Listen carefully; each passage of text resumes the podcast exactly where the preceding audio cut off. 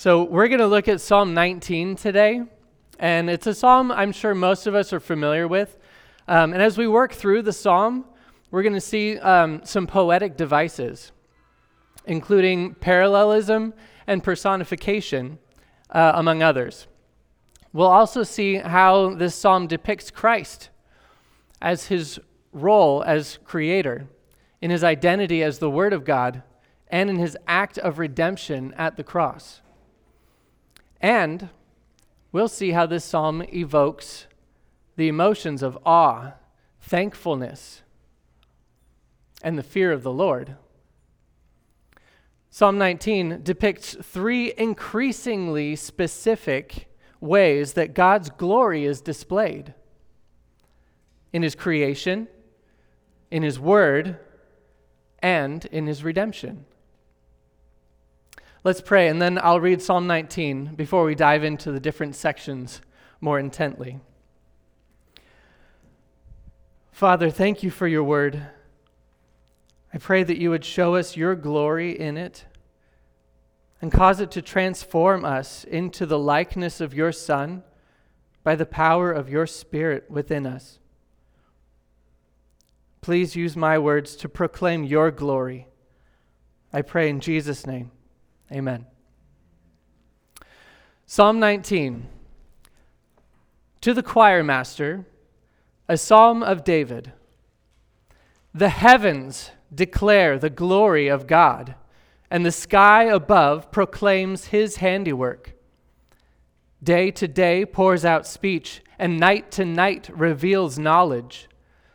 There is no speech, nor are there words, whose voice is not heard. Their voice goes out through all the earth, and their words to the end of the world. In them, he has set a tent for the sun, which comes out like a bridegroom leaving his chamber, and like a strong man runs its course with joy. Its rising is from the end of the heavens, and its circuit to the end of them, and there is nothing hidden from its heat. The law of the Lord is perfect, reviving the soul. The testimony of the Lord is sure, making wise the simple. The precepts of the Lord are right, rejoicing the heart. The commandment of the Lord is pure, enlightening the eyes. The fear of the Lord is clean, enduring forever. The rules of the Lord are true and righteous altogether. More to be desired are they than gold, even much fine gold, sweeter also than honey and drippings of the honeycomb. Moreover, by them is your servant warned. In keeping them, there is great reward. Who can discern his errors? Declare me innocent from hidden faults. Keep back your servant also from presumptuous sins. Let them not have dominion over me.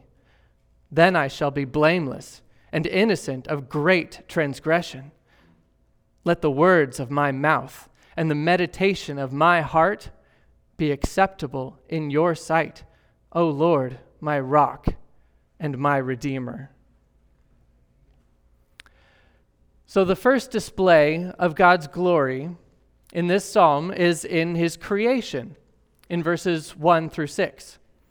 Here, David has artfully used both parallelism and personification to describe God's creation and how it displays God's glory. He specifically focuses on the sky, using the terms heaven, sky above, day, night, and the sun. He says in verse 1 that the heavens declare the glory of God, and the sky above proclaims his handiwork. Ryan referenced this verse a couple weeks ago as we looked at Ephesians 2:10 where Paul says that we are God's handiwork, his finger play. But here David says that the heavens are declaring something. The sky above is proclaiming something. Now, the sky does not actually speak. David's using personification to describe how simply observing the sky reveals something profound about the one who made the sky. I was camping a couple of weeks ago, and I noticed some things about the sky. I stayed up late one night and sat back in my camping chair and just looked up at all the stars. And as I thought about the immensity of each of those stars and how far away they are, I felt very small and powerless. And as I thought about the one who made those stars, I felt that he was unimaginably big and powerful. Another thing I noticed was that I didn't have a watch with me, but I knew when to wake up because the sky got brighter. And I knew when to start a campfire because the sky would get dark. This same pattern happened every single day. And it has happened every day since God created the world. And it will continue to happen until the new heavens and new earth, when there's no more sun or moon, because God Himself will be our light. Now, verse 2 talks about constant, the, the constant pattern of the sky. As David says, day to day pours out speech, and night to night reveals knowledge. Not only does the sky reveal how powerful God is, it also reveals how faithful He is. The second verse of the hymn, Great is Thy Faithfulness, says, Summer and winter, and springtime and harvest, sun, moon, and stars in their courses above, join with all nature in manifold witness to Thy great faithfulness, mercy, and love. Day after day and night after night, the sun, moon, and stars follow a consistent pattern, such that we can anticipate their movement with incredible accuracy. The stars are so constant that sailors can navigate the sea by them, where there's otherwise no point of reference to know which direction they're going at night. The moon is so constant that the Jewish calendar was based on its cycle. The sun is so constant that we can know the timing of the sunrise and the sunset anywhere on the globe at any day of the year. The seasons are so constant that farmers know to the day when to plant and when to harvest. Now, if the sky is so constant, then the one who made it is even more so in his character. If the sky is so useful to all of mankind, then the one who made it is infinitely merciful and loving to bless us with it. The sky declares and proclaims all these things, but have you ever heard the sky? I haven't literally heard the sky. And David picks up on this in verse 3. He says, There is no speech, nor are there words whose voice is not heard. I'm going to give a little, little grammar lesson here. In Hebrew, it doesn't have that relative pronoun whose. It simply speaks of the sky not having literal speech or literal voice to be heard. There is no speech, there's no words. Their voice, it isn't heard, it's not literally heard. Now, even though the sky doesn't have a literal voice, in verse 4, David says, Their voice goes out through all the earth, and their words to the ends of the world. Now, the word for voice back in verse 3 is a literal voice, like what you're hearing coming out of my mouth right now. But here in verse 4, David uses a different word that elsewhere is translated as a measuring line, as if the sky declares God's sovereignty over creation such that he dictates where everything goes. This is a metaphorical proclamation of God's eternal power and divine nature, as Paul explains in Romans 1 18 through 20. Let's turn over there really quick just to see how Paul makes a similar argument. Romans 1, verses 18 through 20. says, For the wrath of God is revealed from heaven against all ungodliness and unrighteousness of men who by their unrighteousness suppress the truth. For what can be known about God is plain to them, because God has shown it to them. For his invisible attributes, namely his eternal power and divine nature, have been clearly perceived ever since the creation of the world in the things that have been made. So they are without excuse. God's creation is sufficient evidence to know that there is an eternal and divine creator. And the only reason people don't acknowledge this is that they suppress it. People don't want a creator to whom they're accountable for their actions. Our sinful state is such that we desire life on our terms rather than on God's terms. So we suppress the truth. Paul takes this point and applies it to Israel in chapter 10 of Romans. He quotes Psalm 19, verse 4 in Romans 10 18, in the context of Israel hearing the gospel and yet rejecting it. In Psalm 19, David is speaking of the metaphorical proclamation of the sky that there is a creator, God, who is all powerful, faithful, merciful, and eternal. And in Romans 10, Paul quotes these words to refer to the specific proclamation of the gospel. God's glory, as proclaimed by the sky, directs us to his glory as proclaimed in the gospel. In God's love and mercy, he gave us evidence of his eternal power and divine nature in the world around us. And he did this so that we would long to know him more, having caught a glimpse of his glory. All of mankind is without excuse for our sin because the evidence of God is clearly perceived in the world around us. Likewise, Israel is without excuse for rejecting the gospel, which was prophesied in Scripture, hinted at in creation, and fully articulated in Jesus Christ. Let's turn back to Psalm 19 now. David wraps up the first section of God's glory in his creation by describing the specific pattern of the sun. From the end of verse 4 through verse 6. In them he has set a tent for the sun, which comes out like a bridegroom leaving his chamber, and like a strong man runs its course with joy. Its rising is from the end of the heavens, and its circuit to the end of them, and there is nothing hidden from its heat. God set a tent in the heavens for the sun. That means that the sky is the sun's God given dwelling place. Now, how does the sun come out of that tent like a bridegroom leaving his chamber? A bridegroom almost glows after having been with his new wife, and he is so joyful. It's as if everything is right in the world.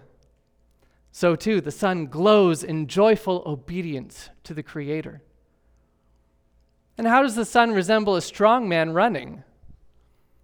Well, the strong man thinks nothing of the course he's, he is to run, where the weak man is worried about the difficulty of the course.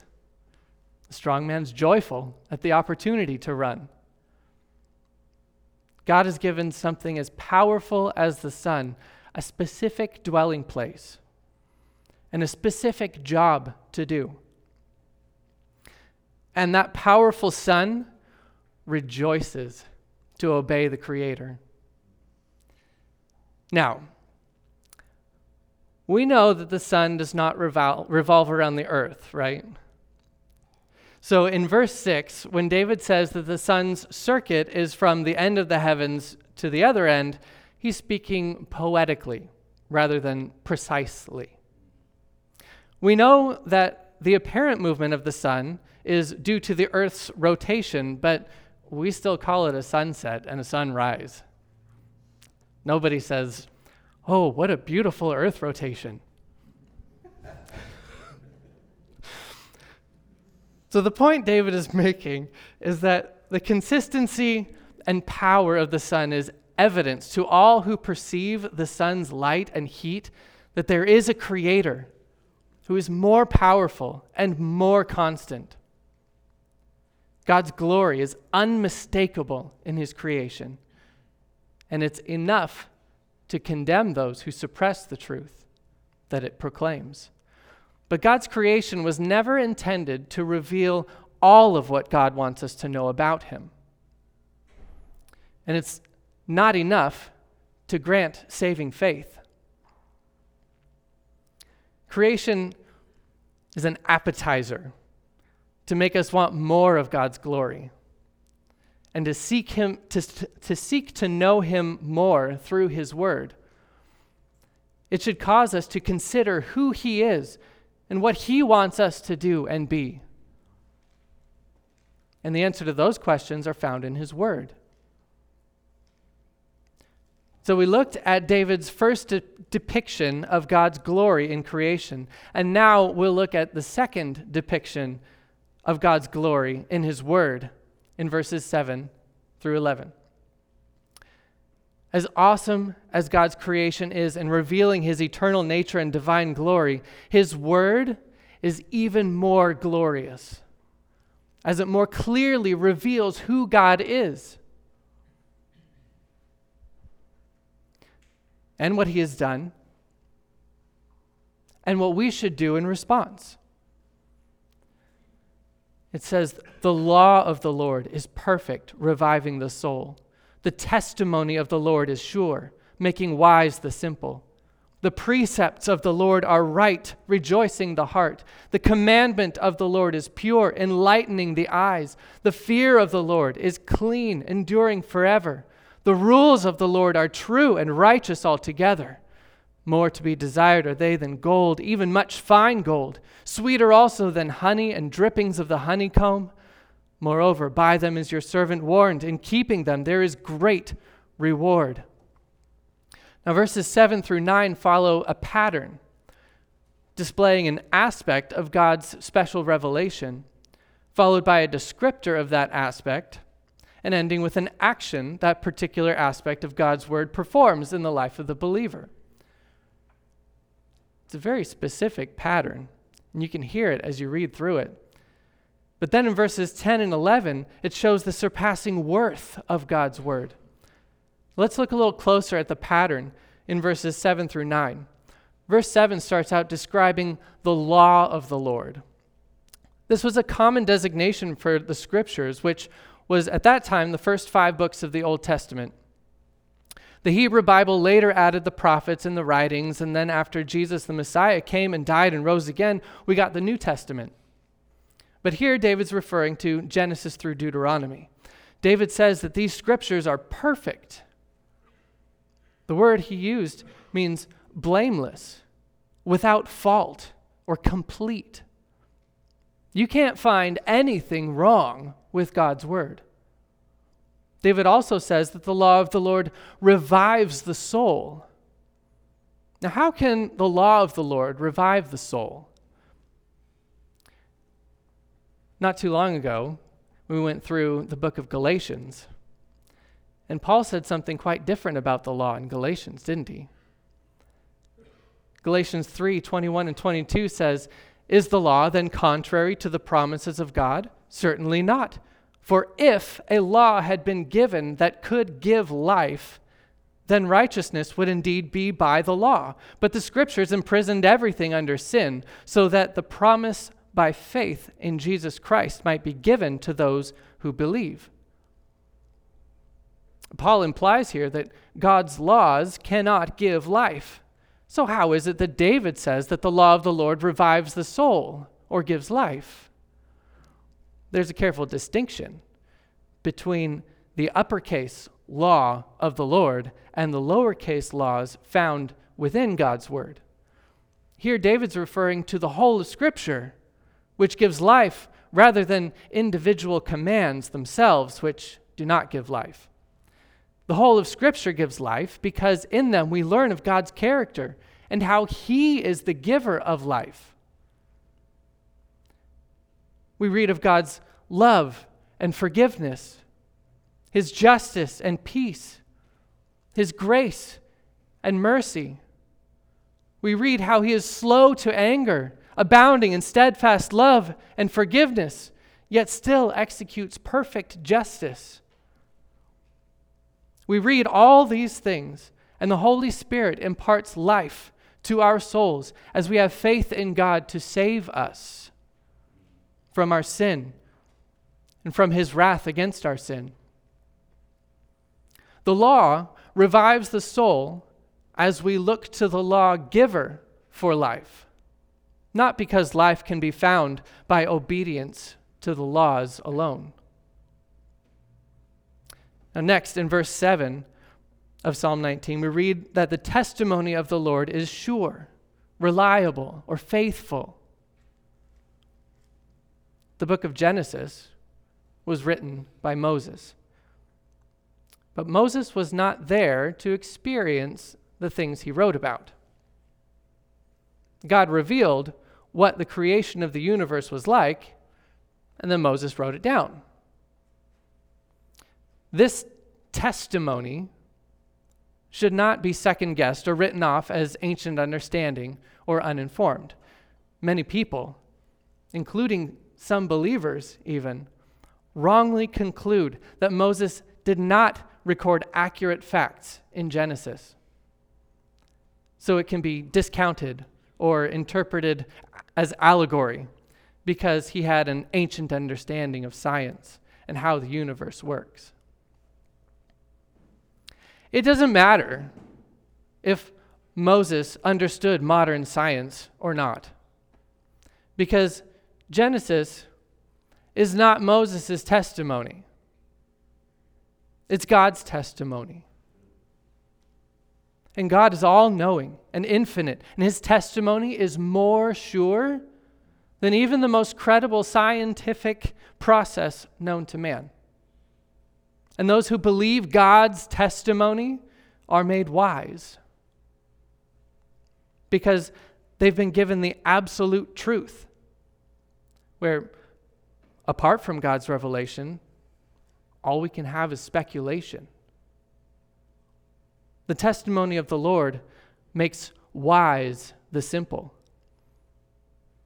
Now, the word for simple here is just an uninformed person someone who does not know something. We saw how none of us can claim ignorance of God because He's revealed in creation. But all of us lack understanding apart from God's Word when it comes to knowing who God is and what He has done. Next, in verse 8, we read that the precepts of the Lord are right. Who knows what a precept is? A precept is basically a command or a directive, something to do. Like when you're driving too fast and those red and blue lights start flashing in your rearview mirror, right? The precept is that when those lights flash, you pull over. Or you will be made to stop and get a very harsh penalty. The precepts of the Lord are basically his instructions. When such and such happens, respond in this way.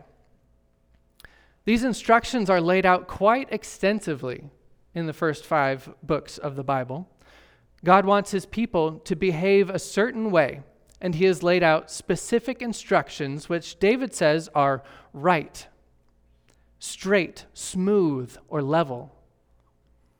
God's instructions are not intended to be burdensome or difficult.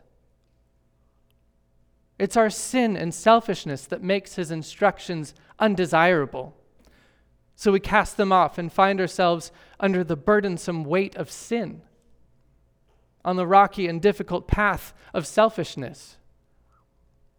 It sounds like Pilgrim's Progress. the Bible is full of accounts where people did not follow the instructions of the Lord, and they suffered until they obeyed. And these accounts are examples of what not to do, to dissuade us from doing likewise. But David says that these instructions from the Lord rejoice the heart. That's because obedience to the Lord is what we were made to do. We were made to worship God by fearing Him and obeying Him. And when we do what we're meant to do, it rejoices the heart. Also in verse 8, David says that the commandment of the Lord is pure. The commandment here is a reference to the specific laws God put in place, similar to his precepts or instructions, but specifically in regard to legality and our righteousness before him. This is what we talked about earlier in Galatians. These laws were not intended to give life, but to show sin as sinful beyond measure, and to show that we cannot be righteous before God without his help. That's why David says that it enlightens the eyes. At some point, we all think we can be righteous on our own. And we're blinded by our self righteousness. Sometimes I even believe that lie. And I have to be reminded of the gospel and enlightened again to my dependence on Christ. Just like the sky declares the glory of God and directs us to His Word, where we can know Him more, the law of the Lord enlightens us to our need for a Savior and directs us to depend on God for our salvation. David talks about the fear of the Lord next in verse 9. You may remember we talked about the fear of the Lord a few Sundays ago. The fear of the Lord is the emotional response to knowing God that results in our longing to please Him. David says this emotional response is clean or pure.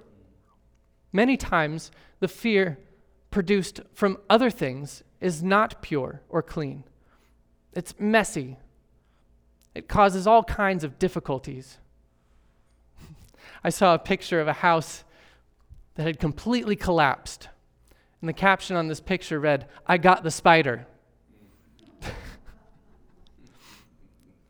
People can be afraid of many different things heights, the dark, water, public speaking. These are the top phobias. Fear of all these things is not pure or clean because being afraid of these things causes difficulties in life. But the fear of the Lord is pure and clean because, again, it's what we were made to do. And it's what we will joyfully continue to do forever. David says that the fear of the Lord endures forever, it will be established to eternity. It will be the joyful, emotional response of worship that we will engage in forever as we spend eternity learning more and more about God and His infinite glory. As verse 9 continues, David says that the rules of the Lord are true. Now, the word rules puts in my mind a list of do's and don'ts, but that's not really what the Hebrew word means. David is talking about the judgments, the ruling of the judge on your account, his verdict on whether you are guilty or not. And all of us will stand before the Lord and be judged. And his judgments are true, firm, trustworthy, constant. All of us have sinned. We're all guilty before the Lord to receive his condemnation. But he has provided a way to receive forgiveness and be pronounced not guilty through the blood of his Son, Jesus, to be accessed by faith. If you've not placed your faith in Jesus yet, I implore you to do so now because there is coming a judgment day. None of us knows how much longer we have. The next section of God's glory in His Word has to do with its surpassing value. David compares God's Word to gold and honey. I've heard it said that a way to a woman's heart is through sparkly things, and the way to a man's heart is through his stomach. That's a little too narrow minded, but David knows that wealth is something that nearly everyone desires, and almost everyone has cravings for particular food at some point. I mean, just think of the cravings pregnant women have, like pickles and ice cream. When my wife was pregnant with our second child, she craved anything that was orange. Anything from orange starburst to mac and cheese. Didn't matter, it just had to be orange. When the pregnant women in our lives have those cravings, well, let's just say we would do well not to hinder them. Gold and honey are two vivid examples of things that people strongly desire. And David says that God's word is better, more desirous, because God's word satisfies where other desires leave us wanting.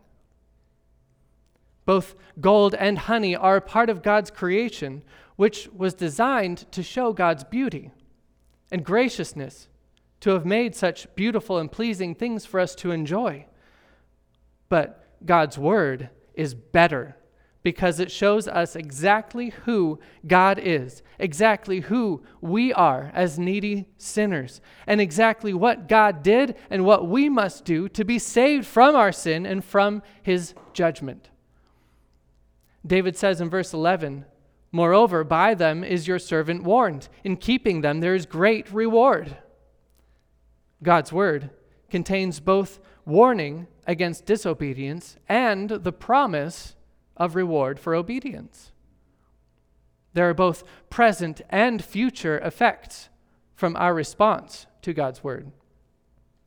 Obedience produces all the present and continual blessings that we looked at in verses 7 through 9, as well as the future promise of eternal life. And disobedience, that produces difficulties in the present and the promise of judgment in the future. So we saw David's first depiction of God's glory in creation and his second depiction of God's glory in his word. And now David concludes with God's glory in redemption in verses 12 through 14. He says, Who can discern his errors? Declare me innocent from hidden faults. Keep back your servant also from presumptuous sins. Let them not have dominion over me. Then I shall be blameless and innocent of great transgression. Let the words of my mouth and the meditation of my heart be acceptable in your sight, O Lord, my rock and my redeemer. Now, that first question in verse 12 is a reflexive question. It's like saying, Who can disown, er, who, who can discern his own errors? These are the sins that you don't realize are sin in the moment. There's no way to guard against sin when you don't even know what sin is. That's why David prays to the Lord to intervene. David re- requests that he be declared innocent or kept blameless from these hidden faults. Now, ignorance is not a valid excuse to sin. Just because we don't know something is a sin, that doesn't automatically make us innocent. God must declare us innocent, even of these hidden faults, just as much as the sins we are aware of. The sins committed in ignorance are no less sinful than the ones committed in full understanding of their sinfulness. David continues Keep back your servant also from presumptuous sins. Let them not have dominion over me. You see, once our sin is no longer hidden, it becomes presumptuous sin if we continue in it. Presumptuous sins are the ones where we know it's sin, but we do it anyway. The heart is deceitful above all things and desperately sick. Who can understand it? Jeremiah 17 9. We lie to ourselves and say, it's not that bad. Or, God will still forgive me. We may have even convinced ourselves that this is just the way that we are. We don't need to repent because God made me this way. Those are all lies that our heart tells us. David prays that the Lord would not allow these sins to have dominion over him. You see, sin enslaves us, but Jesus has freed us from this enslavement. God gets the glory when we are freed from the dominion of sin because we can't do it without Him. A prisoner of sin cannot free himself. A spiritually dead man cannot raise himself to life. God is the one who must free us, who must bring us to life, and He has done so through the blood of His Son. David says, Then I shall be blameless and innocent of great transgression. You see, if God has kept you from hidden sins and freed you from the dominion of presumptuous sin, then He's the one who has made you blameless and innocent. It's not of anything that you have done. Our righteousness is always a result of God's grace. But David here is not talking about a one time transformation to perfect righteousness. If you've placed your faith in Jesus, then when the Father looks at you, he sees the righteousness of his Son. But we're all still growing in our Christ likeness. None of us is completely blameless and innocent yet. We're being transformed more and more into the likeness of the righteous one until we become like him as we see him in his glory at the resurrection of the dead. Without God's intervention, we're all bound to sin. So, too, without the cleansing of the new covenant, our good deeds are tainted and unacceptable to God. David concludes the psalm with these well known words Let the words of my mouth and the meditation of my heart be acceptable in your sight, O Lord, my rock and my redeemer. Only through the cleansing power of the new covenant in Jesus' blood can any of our thoughts, words, or actions be considered acceptable in God's sight. Imagine for a moment that someone breaks into your house while you're on vacation. They live in your house without your permission while you're gone. This is wrong. It's a crime. Now imagine that this person thought, I'll just make up for my crime by cleaning the place up and doing the laundry and stocking the fridge. Would that make up for it? No, no, it wouldn't. But that's where we all are, apart from the redemption of Jesus. No amount of good we do can change the fact that we are in a state of sin. Now, if that person was given permission to be in the house, then they wouldn't be trespassing, and the good things they do would be appreciated. we have been cleansed by the blood of Christ. More than that, we've been adopted into God's family. So that now the words of our mouth and the meditations of our heart can be acceptable to God. And David calls God his rock and redeemer. That's a messianic title. The work of Jesus, the Messiah, on the cross is the only thing that will cleanse us from sin and make our words and thoughts acceptable to God. Now, if you remember one point from this sermon, this is it. I'm going to speak slowly, and I'll repeat it so you can write it down if you're taking notes. God's glory is displayed in his creation, which directs us to seek more of his glory in his word and experience his ultimate glory in redemption through faith in Jesus Christ. I'll say that again for you. God's glory is displayed in his creation, which directs us to seek more of his glory in his word and experience his ultimate glory in redemption through faith in Jesus Christ. So when you see God's glory on display in creation, remember that God's word shows more of his glory. And when you read of God's glory in his word, may it drive you to experience God's glory in the good news of the gospel. He loves you so much that he, he gave his own son to redeem you from sin and death. And all you need to do is have faith in Jesus. That's the most glorious truth about God revealed to us. Let's pray. Father, you are so glorious. Even the sky cannot help but proclaim it all day and all night. Thank you for showing us your glory in your creation, in your word, and in redemption through the blood of Christ.